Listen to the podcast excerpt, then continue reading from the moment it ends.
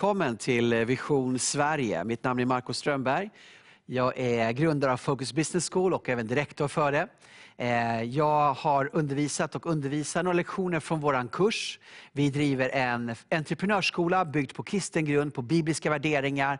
Där vi hjälper människor att förstå kopplingen mellan företagande och Bibeln, och Guds rike. Eh, men även uppmuntra och hjälpa människor att få ordning på sin ekonomi och bli duktiga i sitt arbete. Vi driver kursen i Sverige och i närmare 30-tal länder i världen. Och, eh, om du vill gå den här kursen så vill jag uppmuntra dig att gå den här kursen. Och, eh, kanske har du en dröm att komma igång med ett företagande. Kanske eh, vill du få ordning på din ekonomi. Kanske vill du bli bättre på ditt arbete. Vi har många vittnesbörd om människor som kommer till vår kurs och eh, faktiskt utvecklas och gör karriär i sitt arbete och, och eh, är väldigt, väldigt nöjda och tillfredsställda. Idag ska jag tala om eh, att du kan vara en företagare och en gudsmänniska.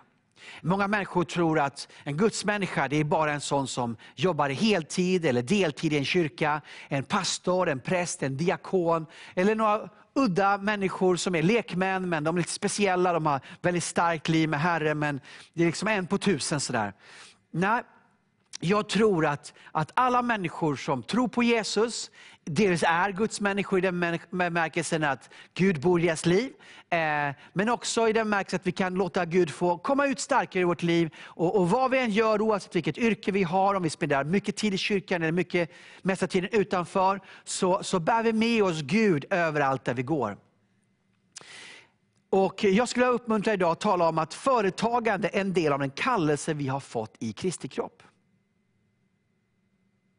Du och jag som är företagare, eh, vi kan betjäna människor runt omkring oss i och genom vårt företagande. Många gånger i kristenheten så har vi ett fattigdomstänkande.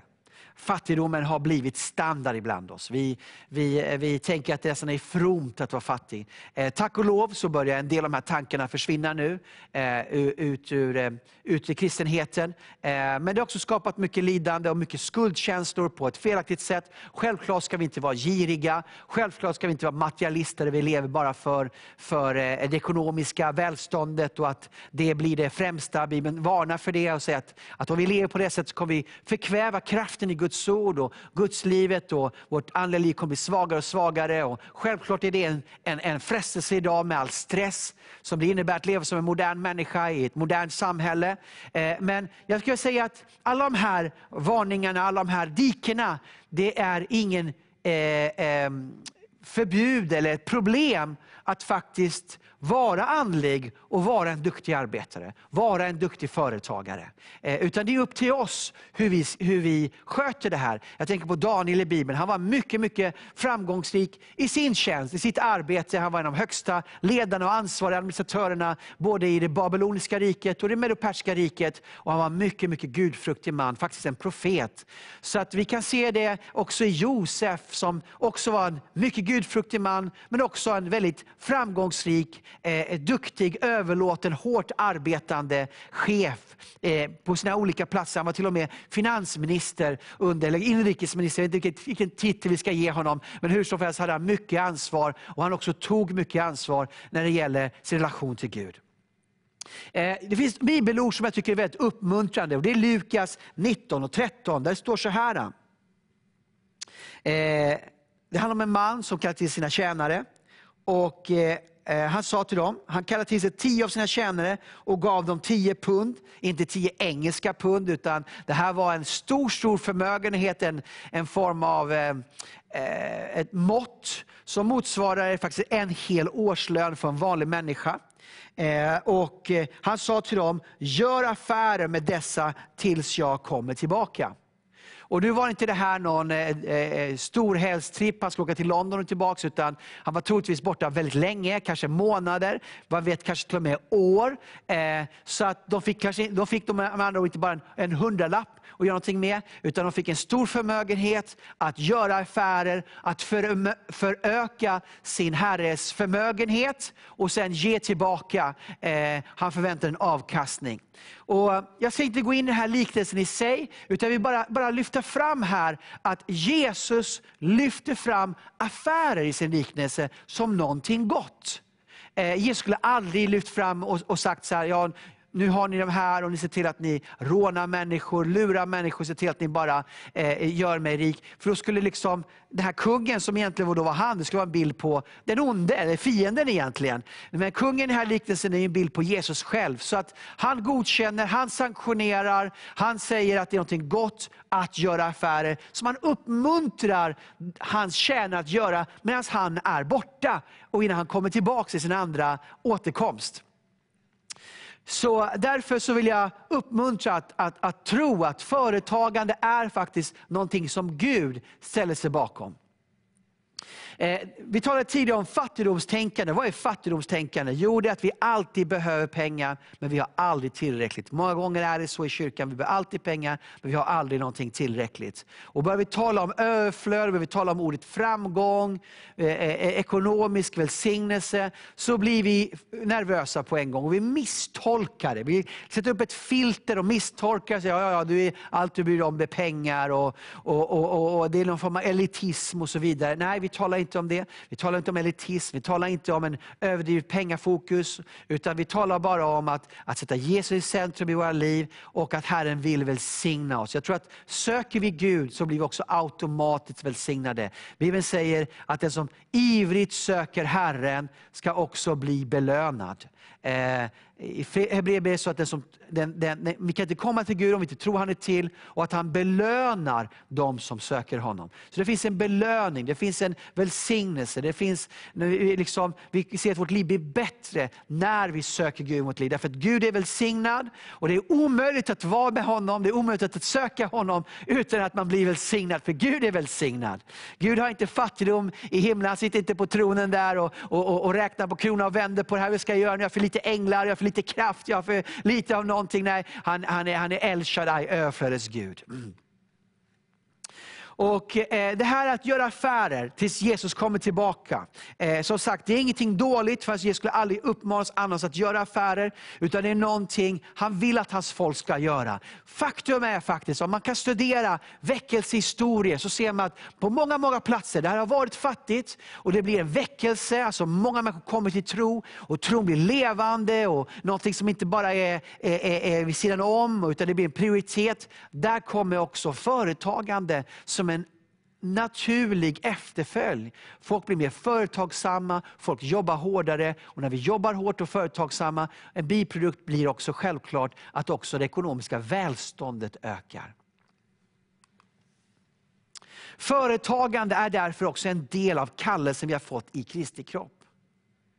När vi läser första Mosebok, hur Gud talade till, till eh, Adam, att han skulle, eh, eh, han skulle uppfylla jorden, han skulle lägga den under sig, han skulle få ordning på djuren, han skulle eh, eh, driva sitt företagsprojekt med Edens lustgård så kan vi se där att, att, att, företagsamhet, att vara företagsam, att ta initiativ, att skapa ordningar, det var någonting som Gud gav Adam i uppdrag från första början. Och Jag tror att det här är också en kallelse i Kristi kropp. Jag tror att om vi idag skapar företag, då kommer vi kunna inte bara eh, försörja oss själva, utan vi också kommer skapa jobb till andra, vi kommer skapa välstånd i vår region, och det blir en stor, stor välsignelse hur vi använder vår vardag. Jag kommer komma strax tillbaka till det. Mm. När vi är företagare så har vi möjligheter som andra inte har. Jesus sa, gå ut i hela världen och predika evangelium. Nu måste vi komma ihåg att världen är inte en homogen plats. Världen är uppdelad i länder, världen är uppdelad i språk, världen är uppdelad i, i, i eh, olika former av kulturer.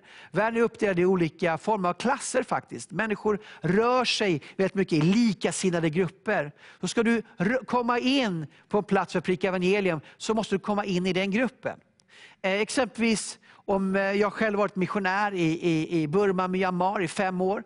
Eh, skulle vi åka dit så var vi tvungna att ha med oss vårt svenska pass. Och vi var tvungna att få ett visum. Vi var tvungna att ha det här för att kunna komma in i landet. Hade vi det, då fick vi inträde till landet och då kunde vi också predika evangelium där i landet. Jag kan säga idag också att, att världen som sagt uppdelad i olika former av subgrupper. Och exempelvis företagare umgås mest med andra företagare. Så ska du nå företagare med evangelium så behöver du bli en grek för grekerna. Du behöver bli en företagare för företagarna för att nå dem med evangelium. Herren vill att evangelium ska nå till varje enskild människa och varje samhällsgrupp.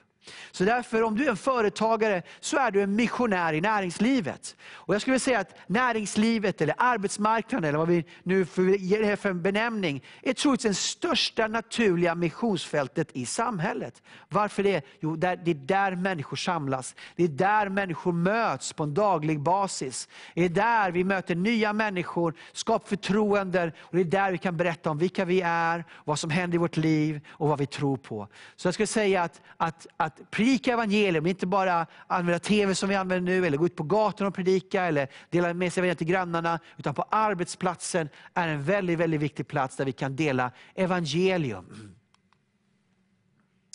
Det är också en möjlighet när vi är företagare, så kan vi bli en välsignelse genom att vi kan välsigna vårt folk. Vi kan påverka och skapa välstånd i vår region. Eh, jag kommer från Stockholm och, jag vet att Många som tittar på programmet det kanske är smålänningar. Och, och, och Småland där nere i Gnosjöregionen, Sävsjö, Hillerstorp, eh, allt vad ni nu heter. Eh, eh, Anderstorp. Och, det finns massor, massor med många kristna företagare. Eh, framförallt om vi går en generation tillbaka så var det mycket av frikyrkofolket. De var väldigt företagsamma, de jobbade tillsammans och, och, och skapade eh, starka företag som exporterade till hela världen. Och Mycket av de här pengarna har också eh, gått till mission situation. Men eh, om vi ser till de här, många av de här områdena, så, så, så på många platser så är det mycket lägre arbetslöshet än i andra områden. Eh, därför, att, därför att företagarna har skapat jobb och inkomster. Och vi har skapat möjlighet för andra företagare. För driver du en restaurang, då köper du upp stolar och möbler. Du eh, eh köper mat på en annan plats, vilket gör att andra företag kan sälja dig. Så det blir som en positiv spin-off effekt där, som, som det ena föder det andra. Och eh, Jag tror att, att vi som kristna ska inte bara vara en välsignelse eller eh, det, det, som är kopplat direkt till Guds rike, utan vi ska också vara en välsignelse för vår region. Och du som företagare har möjlighet, kanske mer än någon annan som kristen, att faktiskt vara en som skapar livsförutsättningar för bygden att leva, för människor att må bra och eh, eh, eh, eh, skapa frid och harmoni i människors liv genom de jobb du skapar.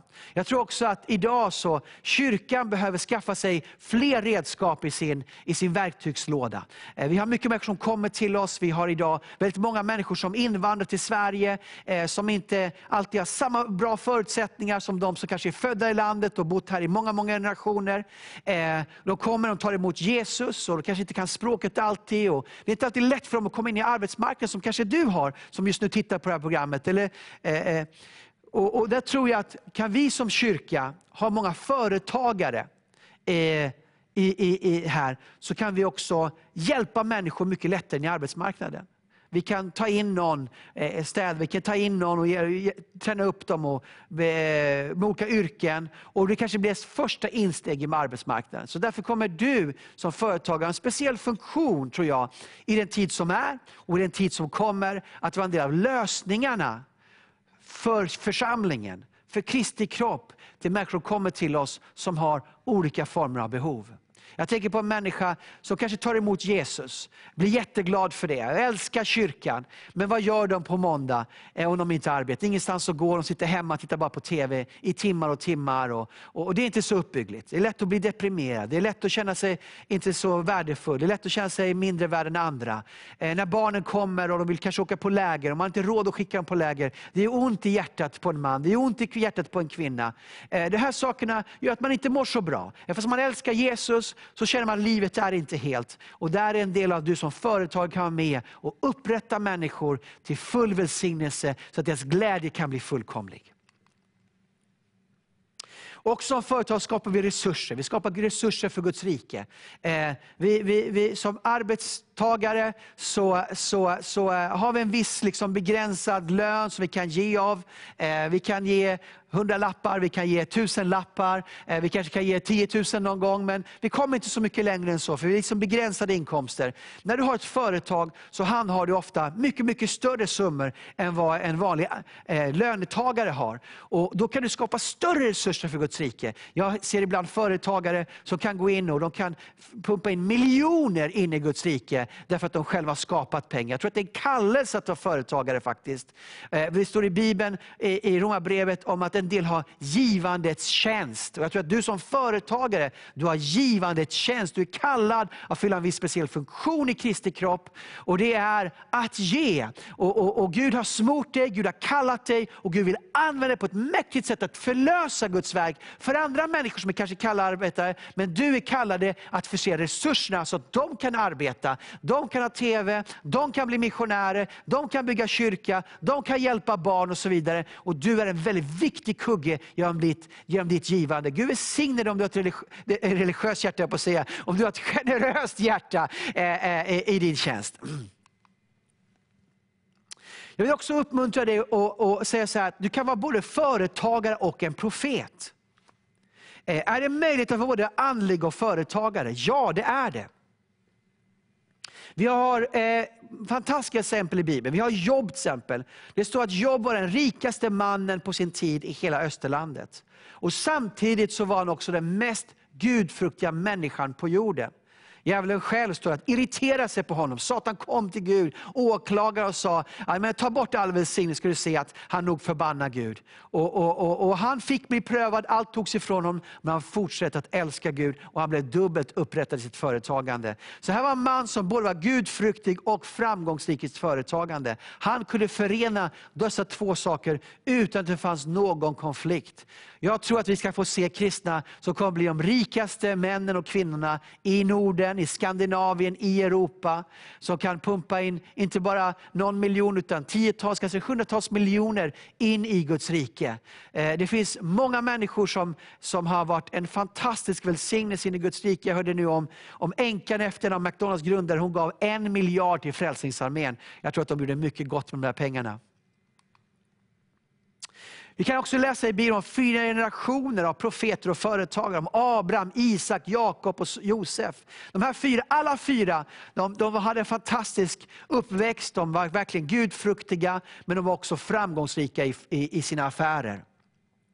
Vi kan börja med Abraham, som, äh, som allting började hos. Han var en profet, säger Bibeln i Första Mosebok 20. Han var trons fader för alla troende, säger Romarbrevet. Och han var en mäktig gudsman, men också var en mycket, mycket rik person. Vi kan läsa om hans son Isak. Isak han hade en stark relation till Gud. Han hörde från Gud, han bad för sin fru när hon inte var gravid. Och, hon, och, och, och, och Rebecka blev gravid. Men han också hörde från Gud hur han skulle investera. Och han sa att han skördade hundrafalt i tider av ekonomisk eh, depression. Mm. Hans son Jakob, Eh, han hade lite tufft, han hade lite svårt med sin karaktär i början. Han kämpade med ängeln, han såg Gud ansikte mot ansikte. Men slutligen så blev han en mäktig gudsman, en gudfruktig man. Och han också startade sitt eget företag. När han jobbade först åt sin, eh, sin svärfar Laban. Eh, men slutligen startade han sitt eget företag och Gud började välsigna honom på ett fantastiskt sätt. Och han blev mycket rik. Han gick över Jaboks vad står det, tomhänt med en käpp i handen. Men när han kom tillbaks hade han två stycken hordar av, av boskap och tjänare. Hans son Josef i sin tur, han var en mäktig gudsman och en framgångsrik företagare på samma gång. Han hade man av mycket hög integritet, verkligen ett föredöme i näringslivet. Och han hade också en profetisk gåva och var mycket, mycket affärssinnad. Här har vi exempel på fyra generationer som på ett fantastiskt sätt kombinerar stark relation med Gud, de kallas för patriarkerna, just för att de gick så starkt med Gud, men också alla fyra var också mycket, mycket duktiga företagare och mycket, mycket rika människor. Så företagen och andlighet, de behöver inte motsäga varandra, utan de kan gå ihop. Och Jag tror att vi ska leva både ett ekonomiskt och ett andligt ledarskap. Jag tycker det första, största och första eh, eh exemplet på detta, det är faktiskt Josef. I sin dröm, så får Gud en, han, han får en dröm från Gud, som visas liksom vad som ska prägla hans liv. I den här drömmen, det kom två drömmar faktiskt. Och De hade en sak gemensamt, och de hade någonting som skilde dem åt. Det som hade dem gemensamt var att alla böjde sig för Josef. Först var det eh, stjärnor som böjde sig för honom. Och sen var det kärvar som böjde sig för honom. Så att det böjde sig för honom visade att han skulle bli en ledare. Han skulle bli ledare för sina bröder, men han skulle också bli ledare i världen. Vad som skilde de här drömmarna åt, det var att ena drömmen var som sagt stjärnor och den andra så var det kärvar. Stjärnorna representerade det andliga. Abraham fick se stjärnor, det var ett tecken för Guds löften. I Uppenbarelseboken står det om stjärnor, att det är änglar. I Danielsboken så står det om stjärnor som de rättfärdiga människorna. Det är kopplat med Guds löften, det är kopplat med andlighet, andligt ledarskap, den andliga dimensioner. Josef blev en andledare, han var en profetisk man som kunde tyda drömmar. Gud talade till honom om skeden i världen. Skärvorna, som han fick se i sin nästa dröm, vad handlade det om? Eller den första drömmen var det egentligen. Det var att han skulle ha ekonomiskt ledarskap. Skärvor är ju det vi, det vi lever, man samlar skörden och stopp, eh, binder dem i sådana stora liksom, eh, eh, eh, paket. Det är en, skär, en, en skärva.